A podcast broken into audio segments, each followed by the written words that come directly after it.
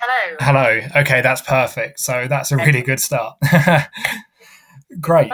Um, yeah. So thank you very much for uh, for chatting to start with. Um, it should be it should be really interesting. I'm looking forward to it. I think it's something that uh, that has the potential to help a lot of people as well. You know, because the whole um, the whole uh, elite athlete mental health kind of thing isn't spoken about a lot, and the kind of dangers of it aren't really discussed. So I think it could be quite useful. Hopefully.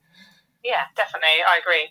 I think a lot more awareness needs to be raised for um, everything surrounding mental health, whether it's eating issues or depression or anxiety or perfectionism in elite sport. Mm. I think really does need to be discussed openly yeah, for sure. No, definitely. I think it's, it's really important, especially now more people are, training probably than ever. More people are into fitness. It, it can definitely become a bit of an obsession, um, for sure. So yeah, it will be good to to understand a little bit more and hopefully help some help some people out. In terms of kind of who this goes out to, so um, it's mainly really I've done probably two of these before and spoken to weightlifters um, about like competing and stuff like that. Um, but yeah, this will just go out on the Virtus um, podcast. It'll probably go to mainly the people that are on the Instagram page, etc. Um, they're normally our, our listeners. But um, yeah. But yeah, no, it's, it should be good. So, uh, firstly, um, I just want to kind of start off really by talking about like the your sporting history. So, could you give us a little rundown? I know you're an athlete, but maybe like kind of your event, um, some PBs, like how long you did it for, when you started it, etc. All that good stuff. Yeah, yeah. Basically, I started training as um, a schoolgirl. I'm now 36, so 20, probably about 24 years ago. Yeah. I um, and purely, I never looked at competing. Basically, I did a school's cross country mainly to get out of lessons, and I ended up coming second. And the person that came first, um, her dad was a coach at the um, Huntingdon Athletics Club. Yeah. So um, so was keen, like, oh, you guys, because it was quite close fought battle at the end. And um, and he kind of took me under his wing and was like, right, come and join it. And I didn't really know much about anything other than I loved running. Mm-hmm. And I then kind of fell into it, and I was naturally, luckily, naturally talented. And I went on to, I started off doing kind of 800 meters. Yeah. And then um, I, my main event became the 1500 meters. Okay. And in the space of a year, I knocked, I, well, my, my first ever 1500 was 556. Right. And in the space of a year, I went from like being a non-runner really to representing England and running for 39. Wow. At, um, yeah, in a, in a like schools international and getting a bronze medal for my troubles and also running with Mo Farah. He was on, I'm the same age as him and he was uh, our team captain for England. All right.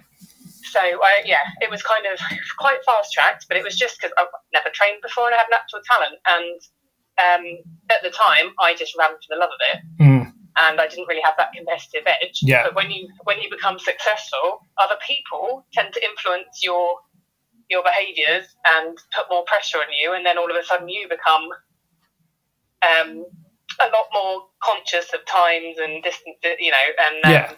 And your competition. So it started off with the love, and then I got more competitive. And to be fair, my, my running career as a schoolgirl was kind of limited to a couple of years because I got injured, and then um, I I basically I couldn't run. I injured my knee. I tore a ligament in my knee. Yeah. And um, while I was having treatment and stuff, I hit puberty because while I was training, I was my, I, I hit my peak at 15, mm-hmm. and um, as a female athlete, I didn't. Um, I hadn't started my menstrual cycle, yeah. and I didn't until I was injured. Um, not realizing that was an issue, um, it was just how it was. But it, um, so I didn't. So I was nearly seventeen. Yeah. When uh, when that kind of kicked in, and when I when I took six months to get over my injury, mm-hmm. and when I went back, my coach he um, basically told me I was more of a shot putters build and to maybe look at doing another event, which was nice. And wow. I kind of turned my back on athletics and running for a few years, and then came back to it properly, probably about. I'm trying to think when I I got back into park run and got back into it as an adult. Yeah in 2013. Okay. And and since then, I haven't like I wouldn't necessarily call myself an athlete, but I, I try and train because it was ingrained in me when I was younger. Mm. But now my head is very much caught up on times and paces, and I want to be how I was 20 years ago. Mm. And I really struggle with not being like that. And I train very much all or nothing, which is the perfectionism approach, and yeah. that's what I kind of picked up when I was younger. And also, menstrually wise, I've been all over the place, and I now I as I put well, I put on weight and partied a lot in my twenties, Yeah. then went back to running and stuff. When I started training again, my body just went back to oh, I'm not gonna. I don't- Well, I say training to a high level. It's not a high level, but it's still the same inten- Yeah. intensity Yeah, yeah. Um, because my brain won't function otherwise, Mm. really, um, sadly.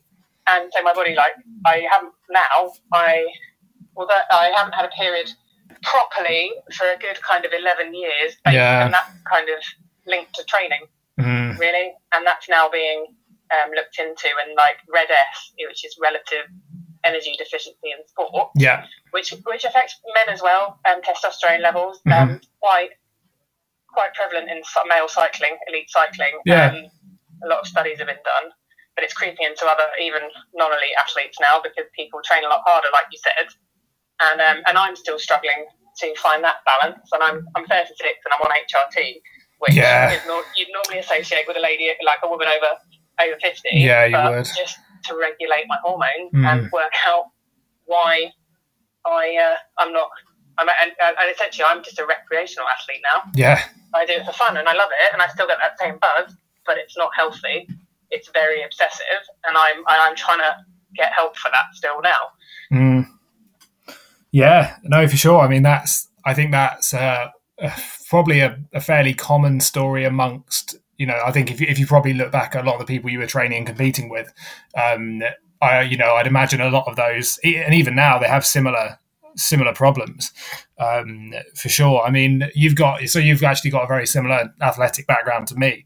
Um, so my main sport was athletics. Um, I was a javelin thrower. I went to English schools three times um, when I was a kid, and uh, yeah, it's like it's tough. And I think because it is one of those sports where you do start it very young. I started when I was about probably twelve. Um, you know, so and it's a sport that especially running and doing kind of the distances that you do in middle distance, starting so young and, and having that much of an impact on you growing up can be pretty detrimental. Um, especially when, you know, like you said, you go in with an elite mindset, you get good, um, and then you don't want to run slow anymore. Um, yeah, well, I, I kind of got good by accident, really, and I did it for the love of it, which I wish I could turn myself back to that that Ha- that version of Hazel that, that just did run for the love of it.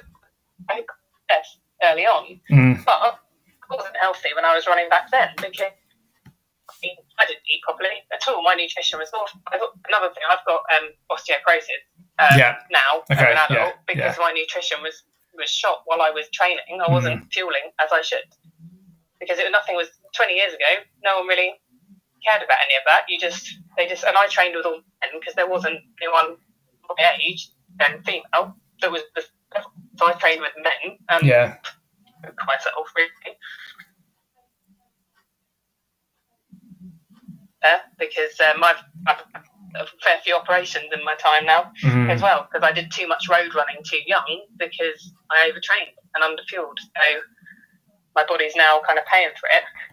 However, I can I'm lucky. I can still run and I do, but I really need to still work on the healthy balance and the and the fueling right because I still struggle with that because it you know it's, Yeah. it's been, been ingrained into me for years. mm, no, for sure. And I think that's a like it's a really good example of of why you know why now I guess you need you're taking much better care and you're trying to take take better care now than you knew how to before. Um, Yeah, well, um, I'm seeing a, a sports specific endocrinologist, and Yeah. to be honest, I feel a bit like a fraud because I don't look like I don't necessarily look like an athlete. Not that if you can run, you're a runner. I know I get that, mm, but in in my head, I don't look like a runner anymore. I've I've gained weight, which essentially is what. It's, it's on people that are underweight. They think that's what um, Yeah. have your menstrual cycle, but Yeah. no, because I've gained weight and I'm and I'm healthy in that sense. You would, my doctor wouldn't think I want, I, you know, I should be like um, functioning as a female, Mm. but I'm not. So um, I've gone down the route of um, finding a sports endocrinologist Yeah. who is specific, who I'm working with, who get who has prescribed me the HRT specific to my issues Yeah. and to look after my bone health as yeah, well. yeah, Because it's not just about just not just about kind of my menstrual cycle. It's also to look after my bones properly mm, and not just a generic doctor that just, oh, this is what's wrong with you. We don't look at your age, your activity, or anything else. We just prescribe you this as Yeah. per anyone else. So, um, and I'm also in in July. I'm speaking to a, a proper dietitian because essentially my weight's restored. if, if anything, it's slightly over what it should be, and my head struggles with that. Mm. But um, I should be now functioning properly, but I'm not. So we need to look at my diet because I admit I still really struggle in that area. Yeah. And it's not restricting now, it's the opposite because restriction leads to binging and overindulgence. Yes. So, and I'm still kind of working on being less erratic in that and being more balanced, Mm. but it's difficult. So, I'm again going to seek the guidance of a proper dietitian to look at to look at um, where I'm going wrong and what I need to do to make me function properly. And in turn, hopefully, I will feel better But I spend a lot of time exhausted and, and fighting against that. Yeah, of course. it could be to do with my hormonal health. And I need to kind of get my ego out of the picture and listen to my body more, which is quite hard um, at times. So um, I'm trying to literally restore everything and just strip it back and go back to basics. And essentially, like I've said, I'm a recreational athlete now. It, it shouldn't it shouldn't be like this. I shouldn't, you know. And there are so many people out there with with the right on Instagram with the rise of like the running community and Yeah. stuff. It's a lot of comparison out there. I can tell. I can, Instagram can make me if I'm in a good mood. It's great, and I look at people celebrating my success. Mm. Not if I'm, I don't want to see my stuff because it just makes me feel worse, and it shouldn't. And it's we should, you know, you should celebrate what your body can do, not how far you know, and the rest of it. Because we don't have that. You know, that's not my. I feel like with I ran with Mo Farah, so Yeah. still be there. Still cool, you know what I mean? At one point, maybe I could have been, and it's hard to accept that as Mm. well sometimes. Yeah, no, I, I do get that. It's like you know, one, once you've run at that level, you always kind of think, um, what could have been, kind of thing. I guess if you did go more, but then again, you know, what what would the cost on your body have been if you if you hadn't been injured, perhaps, and you'd carried on running at elite level for like another five years, you know? Um, yeah, they're definitely. That's the thing, taking a step. I I rose very, very quickly. Okay, it was to my detriment, but then hmm.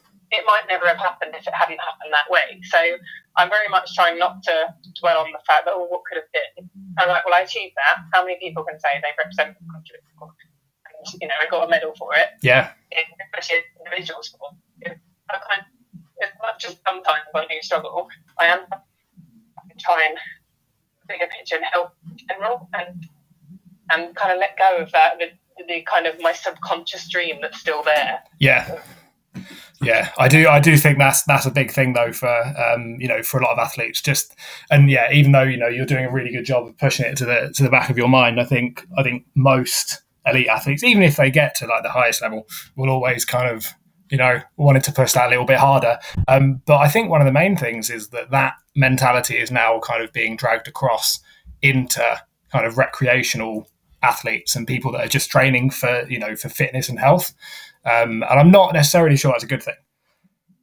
No, me, uh, me neither. It worries me quite a lot, actually. I have to say, and um, I'm, I'm very open and honest about my struggles um, and what I'm trying to kind of go through in the help that it, you know, being honest and opening up might help other people. Yeah, Um, however, there's there's so many people that you kind of you can notice certain behaviours in other people that essentially are just doing it for fun. Um, but you know it's not healthy because it's the obsessive training or the overtraining and the underfueling or being hung up on their weight and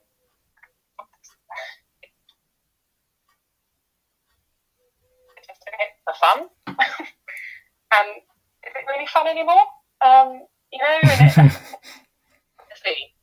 and I don't think there's enough awareness of that and the actual damage you can be doing to the body. It's starting to come through, but it, there's not enough enough there. no, And the, sports and, it's like it's of acceptable for girls not to menstruate at all. They kind of just accept it, or to go through parts of their peak, losing their period, and then Mm. get regaining it when when they're off season, which is and luckily, I mean, I don't know if you've heard of Train Brave. Um, yeah. I think um, I think you sent that to me on on Instagram. I think I had a look at that. Yeah, that's who I'm kind of working with. Um, the, the nutritionist and also um, and they're they're starting to really raise awareness and get their name out there. Mm-hmm. Um, to to just to athletes, but like there's a lot of information. They've got a website and a lot of information um, for everyone, whether you whether you compete or whether you don't. Mm. If you're getting obsessive over it, then they've got markers that will tell you whether or not you need to seek help, and also what to kind of go to your GP with. Yeah. Because GPs obviously they and they're not going to know the specifics, but they and, and they can point the doc- um, put your GP in the direction of the website, which is what I did, and that's how I managed. Thankfully, um, and I haven't had to pay crazy money. Yeah. This web, this website basically kind of um, Train Brave. Yeah. Yeah. Um, so basically, there's um, the endocrinologist and the dietitian I've been working with have set up um, an organisation um, for non not for profit called Train Brave, um, and they've got a website. All the definitions of relative energy deficiency in sport and Yeah. where to get help, and also somewhere that you can direct your GP to if you if you feel like you have some issues. Go to the website. They've got kind of all the markers that you need to and the, the red flags that um, if you say kind of yeah that's me I've got a bit of a problem you can take to your GP and you can show them and it will direct them where to where to kind of direct well what which blood tests and things to, to prove whether or not you've got this or, or just to test whether or not you have got um, got the red S or whether you um, need help in other areas and to direct kind of where in your local area you Yeah. need to need to be seen. Oh, great. Okay. And, what, and what's their website? I don't know. Um, um, mm, it's there's a link from the um, Train Brave. Basically, it's on Instagram. It's Okay. Train Train under Okay. So train, Okay. train underscore brave. yeah Perfect. at training and underscore Brave, and then it um I can't remember what the actual website's called. Ah, no worries. Something to do with sport because it's sport. It's all sport specific. Yeah. People that um, are running it as a sports dietitian and and a sports endocrinologist, and, Yeah. and there's an actual athlete, Tom Fairbrother, who struggled with anorexia and bulimia, I believe, um, and he's kind of found they've they've kind of founded it. And Okay. they're very much championing and trying to raise awareness, and they also they um, they hold kind of seminars um, throughout the country Yeah. and that you can click onto for free to um, ex- kind of share their message. And there are some elite athletes that come along and talk about their issues and how they've they're dealing with things. Oh, great. Um, yeah, they have athlete stories at each one because I went. I was lucky to go to one in Cambridge, and that's how this all kind of came about. And I managed Sure. to get the help. So uh, Yeah, great. So you definitely recommend it to, to people that are, you know, maybe maybe struggling or might want to know if they're they have got a problem or not. Yeah, definitely, yes, and male and female. I like, and obviously, I'm talking about menstrual cycle and things, but it's a massive issue with in males with um, testosterone levels that kind of gets underlooked, and essentially like overtraining and underfueling, and Yeah. constantly being tired and fighting against it. Um, men men can be at risk of osteoporosis and, and stress because it's a big indicator of stress fractures Hmm, or yeah. like overuse injuries and things, and that's the uh, kind of the biggest risk that you face. And if, if it's kind of overtraining is so detrimental because you'll end up injuring yourself and getting a stress fracture, then being out for months. Yeah. And it's kind of but your head. Sometimes people are that obsessive that they can't think about that. They just ignore niggles and things. And if they're not fueling properly and they haven't got enough of the right energy kind of sources and protein and carbs and and, and fats and stuff going in, then they're at risk of a whole kind of Yeah, like a whole um a whole myriad of other problems really, isn't it? yeah, Yeah, basically yeah. exactly. Okay, so um, just to, to touch on what you said there again for people that are for people that are listening. So um, I'm sure you've heard this, Hazel. It's called the like the female athlete triad. Um, mm-hmm. Yeah, so essentially, um, you know, it's quite well documented. There are a lot of studies on it um, and things like that. So it's a ba- it's basically uh, amenorrhea, which is the cessation of periods, um, osteoporosis, and then disordered eating. Now, that's something that, um, as far as I'm aware, and as far as I've seen on the studies, um, disproportionately obviously affect women, uh, which is why a lot of the the studies have been done uh, into that, you know, specifically on amenorrhea, osteoporosis, and disordered eating, perhaps rather than than other male issues. And yeah, yeah it's a it's a real thing, and they're they're looking at um, you know high intensity training, especially having some detrimental hormonal effects. So if anyone listening does want to know more about that, then just Google uh, the athlete triad, female athlete triad, um, and you'll be able to find out more on that. Um, so yeah, I mean, yeah, definitely because I've, I've been advised now trying to get my body back to back to kind of um, functioning properly to just do low intensity training, which my head doesn't want to do. But while I while I look at everything else, my body like spikes, spiking my heart rate and training is it's going to be detrimental in the long run. And it's kind of we need to think about actually in the short term looking for ourselves to kind of guarantee our long term health. Um, and as much as I find it difficult, it's because of my brain just wants to think in the short term and the gains and all that kind of stuff. Yeah. Actually, it's the big picture and the long term health. So if I need to train at low intensity for the next six months to a year, then at least I should I should feel lucky that I can do anything. Because um, they don't recommend just completely stopping exercise and doing it that way. Mm-hmm. It's kind of nurturing your body and yes, keeping it moving and keeping it work like functioning like all round really to get your health back. Yeah, yeah, totally, and that and that's that's the most important thing. You know, I in my, I mean, this is my opinion, but I don't think, and from my experiences as well, um, as like an athlete and a coach, I don't think blasting yourself in the gym five times a week is necessarily as good for you in the long run as kind of more gentle, like steady state kind of stuff.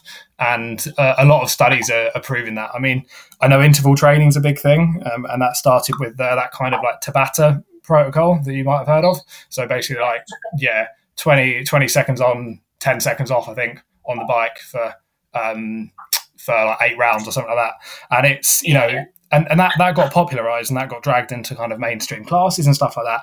But what, what a lot of them don't kind of tell you is that that study that proved the like effectiveness of the anaerobic and aerobic like improvement was done on a group of Olympic level athletes like yeah. you know a, a, lot of whom couldn't manage it because it was too intense and had to drop out so it's you know it's one of those things where it gets popularized and, and you feel good after you've done some HIIT stuff um, you know but if i think i think there's a lot to be said for for not doing too much of it and not working yourself into the ground um, and like i think it'd be really interesting to get from your point of view um, like the feelings. So if I was training a lot, like maybe five, six times a week, doing something quite high intensity, uh, be it running, sprinting, uh, CrossFit, lifting, whatever, what would you say are the main kind of warning signs, like mentally as well as physically?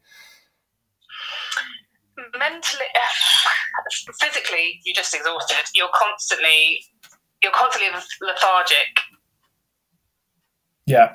Arms are great after a heavy session, but not every day to the point where you're forcing yourself when it's borderline injury, but your brain can't. You can't. You can't start yeah. basically the thought of missing session yeah. and having a rest day yeah. because you know deep down your body needs it. Mm. You tend to panic and you're like, no, I've, I, I can't have a rest day. Yeah. I, have got to train. It's down in my training plan, and it's it's kind of adaptability is what you need to.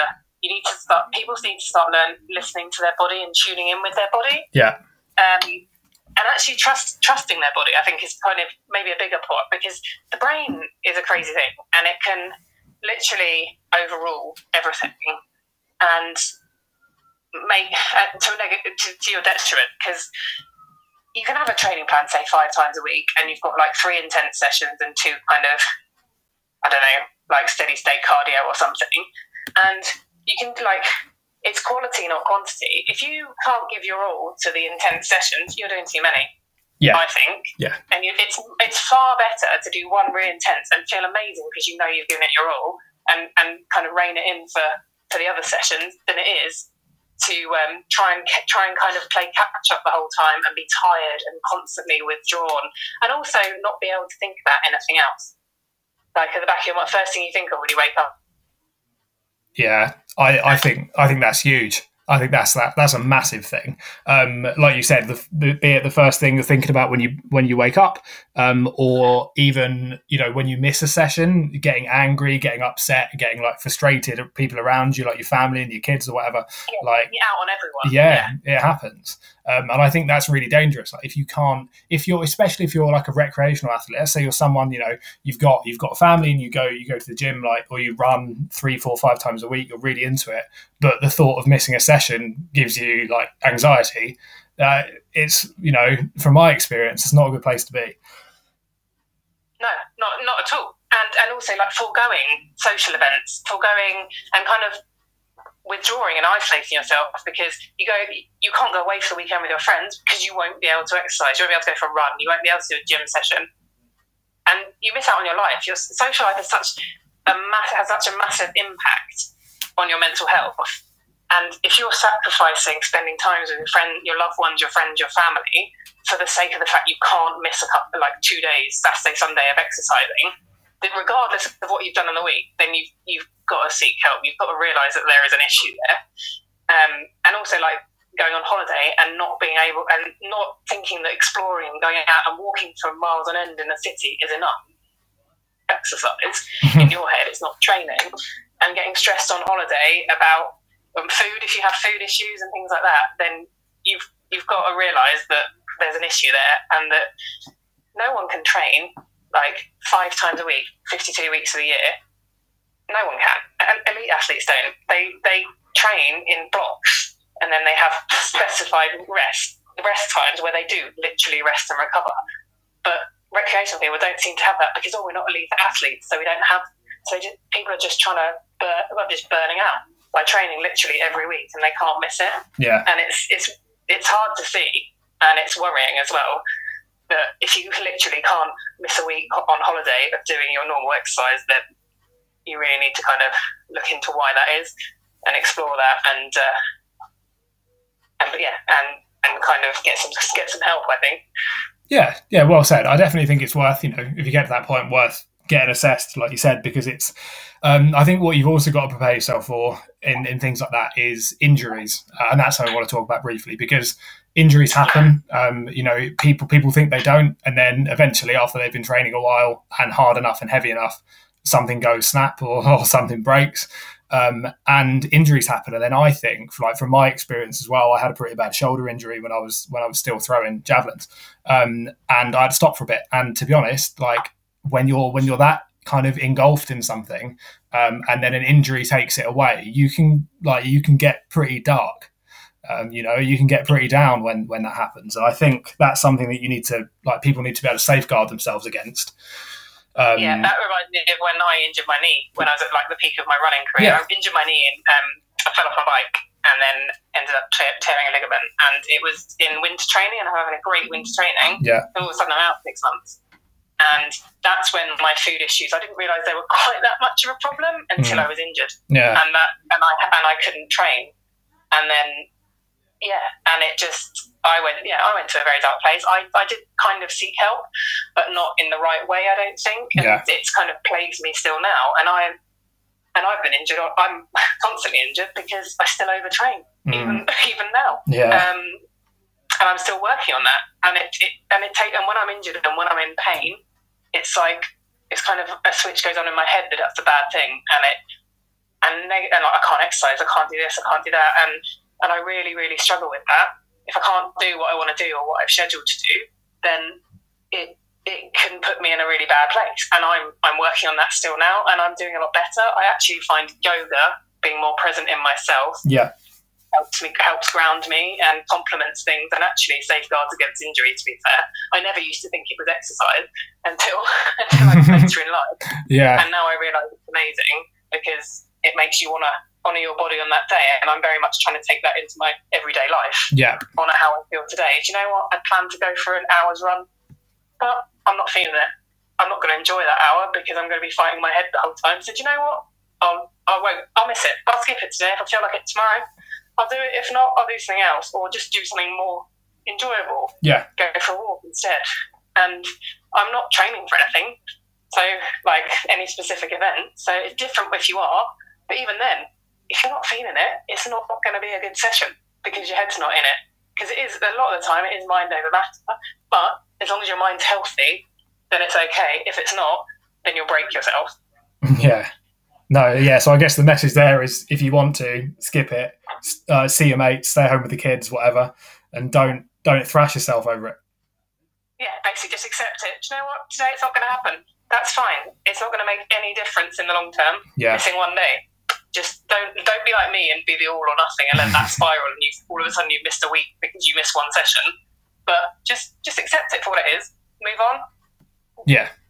No, I think that's a really good message for sure. Um, kind of takes on to my next question, really, and it's it's kind of it's related to people training hard and things like that. Um, in your opinion, is like is striving for peak performance healthy? In my personal opinion, no. Actually, I was the most successful when I wasn't striving to be the most successful. I was the most successful because I loved what I did, and I trained because for the joy of it, and just absolutely loved it. As soon as I tried, to, as soon as I came back as an adult and started running with my head on my times from when I was a schoolgirl, I would break myself because I couldn't miss a session. I wasn't hitting paces, and it would be complete to the detriment of anything I was doing because I was still hung up on having to hit paces and having to having to do and um, do things in a certain way, and it just lost the love of it. Yeah. Um, basically. Yeah, and it's not it's not good. I think as a as an elite athlete anyway, or, or someone that's training to that level, if you're training for kind of you know training hard, training for hardcore fitness kind of stuff, um, you're always only going to be like a couple of I don't know, like a couple of days away from from going over that and into sickness of some sort.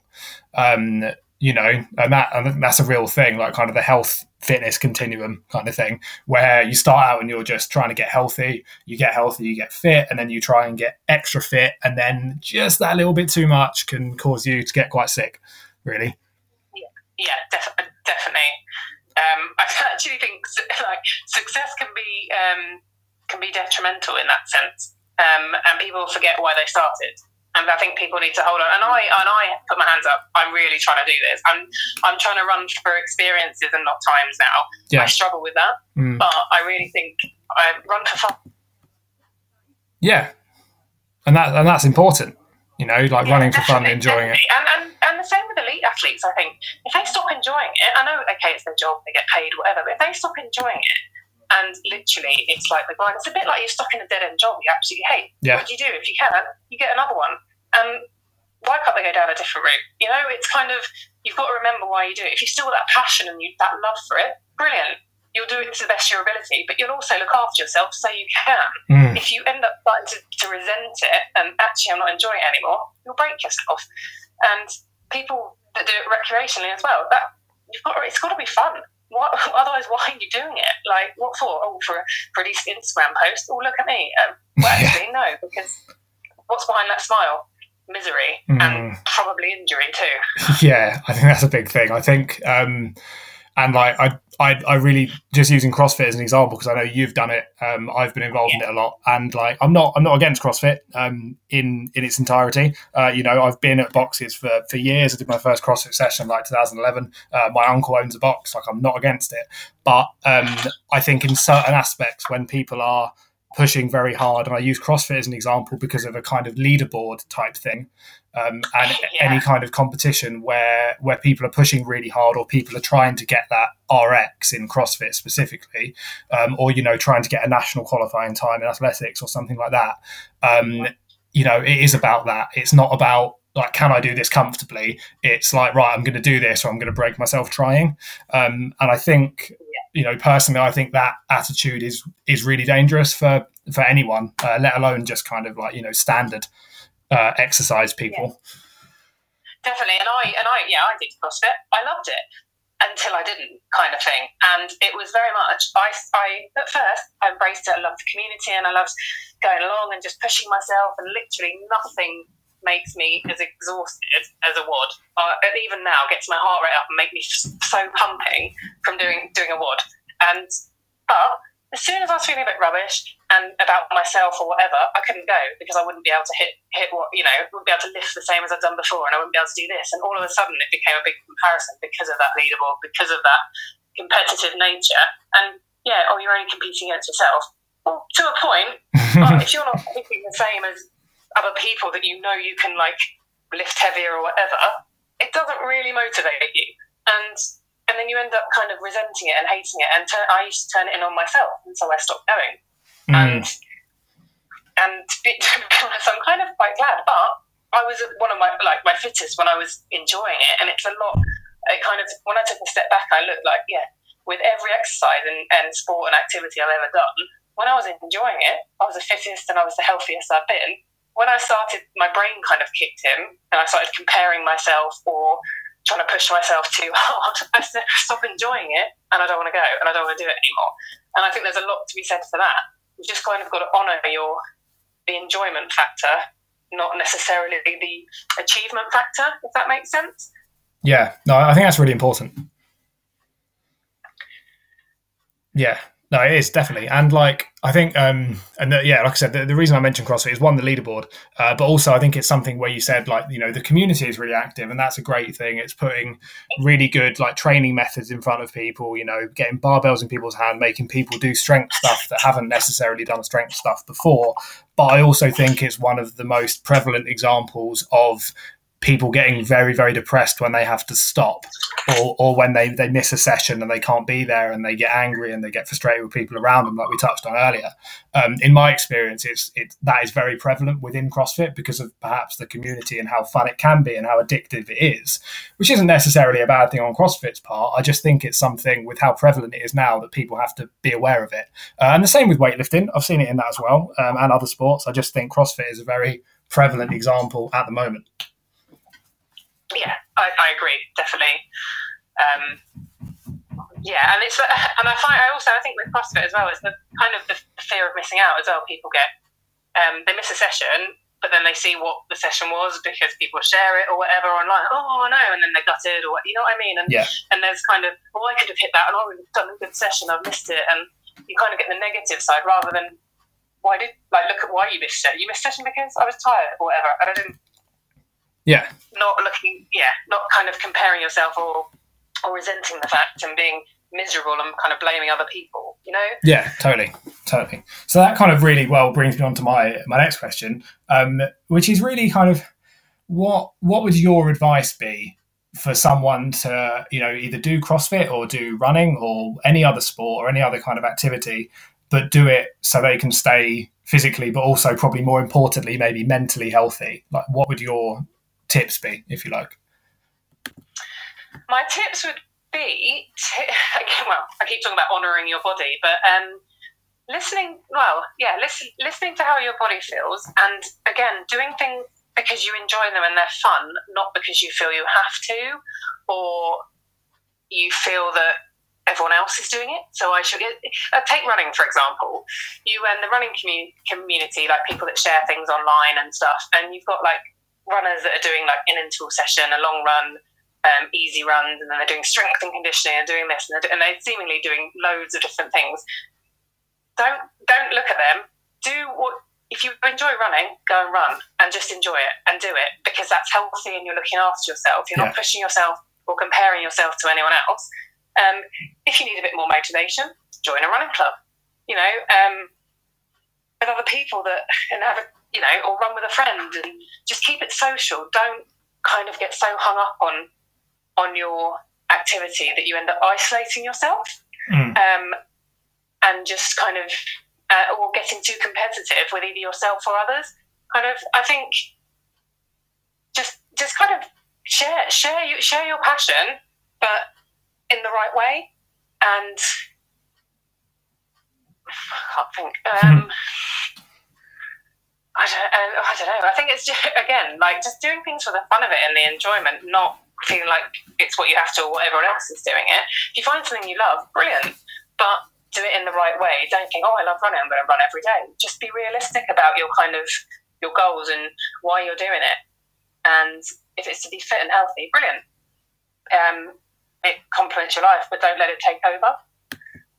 Yeah, No, I think that's really important um, for sure. It's yeah, enjoying it, but not having it become the the one and only thing that that you are. Because I think a lot of you know a lot of people um, identify with either their sports or like you know what what they've done or them going to the gym as an athlete. And then, like I said before, and like we touched on earlier, when that gets taken away, that can be hard. Um, yeah, do you know what? Yeah, do you know what? And it's not, and also for me, I, I, find very much it's not necessarily myself, me comparing myself to how I used to be, but I still kind of other other people that are from like my um, from those years that I'm still in contact with. They kind of it's Hazel runner. It's just well, can I just be Hazel mm. runs? Yeah, you know, like I'm not. I yeah, I, I am a runner. I run, but I'm not the runner I was. I'm, yeah. I, I, am me. I am yeah. Hazel, and I, I'm trying to embrace doing it for enjoyment and not that being my identity because there's so much more to life than than just and even elite athletes they have more to life than just their job. They have families they have partners they have you know yeah. it's not just well, that's all people see so that's all you know and that pressure and they hopefully can can deal with that and have that kind of their own life too. Yeah. And it's nice they can keep it private but i think you need to make sure that yeah like you say you don't become labeled as that and or or just identified just as your sport, or even mm. even if it's just a gym goer, you know, I lift weights, brilliant. But yeah, but there's so much more to, to you. So concentrate on that. Don't yeah, don't lose your identity. Yeah, and that I guess that in turn will you know keep you one healthy, um, but also stave off those kind of almost negative feelings when you're maybe approaching the the like line of sickness. So, like I said, you know, like you said earlier, um, either getting angry at yourself and missing sessions or doing a session and feeling really upset with your performance and things like that. Um, I think you know, like you said, doing it for enjoyment and and realizing there are other things helps to stave that off. Yeah, definitely. realizing there is there is more to life. Yeah, sport and exercise and training is amazing, but there's a lot more to life than just that yeah, that is perhaps a very good point to end on, Hazel. Perfect. Um, yeah, no, that that was really great. I really appreciate that. Um, I think we'll just do a quick uh, shout out of that those resources you mentioned. So, um, can you just run over those again for me? So, the Instagram account. Um, yeah, the Instagram account is um, train underscore brave. Yep and they have a link to a website which is something to do with sports performance. I can't remember, but it's basically um, it, it, outlines um, RED-S, which is relatively relative energy deficiency in sport, um, which is it, like the female triad. It's like lack of menstruation, it's osteoporosis, and um, what's the other one? My brain's gone. Um, yeah, so uh, the yeah the athlete sorry, and it's um, and it's been set up basically by um, a sports endocrinologist with and also a sports dietitian yeah. who and it's got basically all the information about what it is, whether you're at risk. Um, you'll be able to kind of go on there and think, mm, actually, maybe I do have a problem, and um, and it, it links you to resources and the help that's available, and also it's a resource that you can share with your GP, so it gives them more knowledge. Um, so your doctor um, because they're obviously just general practitioners and they don't have these specific um, this specific literature that's often needed, and um, it will point them in the right direction for uh, where they need to be, where you need to be referred, what blood tests you need to do to, to check whether your hormone levels um, are a bit out of sync or you need a bit more help in that area. And also, um, it's got links to different kinds of support and things should you need it. And it's also not just females, even though that was what been mentioned, it's like to do with male yeah. males and, and, testosterone levels as well. Sure, yeah, and I think that's that's really important to to mention. You know, it's a great resource for both males and females. Um, I think I think the reason probably a lot of the research and a lot of the publications that are out there at the moment are on females because of the whole lack of menstruation being a big factor um, and being something. It's, a, it's a key marker. It's yeah. a key marker that people can pinpoint and say, right, well, I haven't got this, so there must be a problem. In men, it's not. Yeah, it may it may not be that that obvious in a lot of things um, with yeah, with guys. Um, but sim- there's similar symptoms with the like extra fatigue and you know weakness and things like that, and across the board, it's just the that obviously the um, your anatomy is different. It's but the um, the actual condition is still the same. Yeah, and the effect it has on the body and bone health and things as well is exactly the same, and it's just as dangerous. Yeah, exactly, exactly. So no, I think that's really important, and it's been yeah, it's been really good to to talk to you. Um, I hope people do check those resources out um, and and have a look. You know, it's it can't it can't hurt just having a look at those and, and getting to grips with uh, you know with the symptoms and with the markers because I think it's something that is creeping up on uh, on more and more people uh, that don't particularly have the awareness to you know to understand like what these feelings are or like I'm just tired. So yeah, I think I think that's really important. You mentioned those.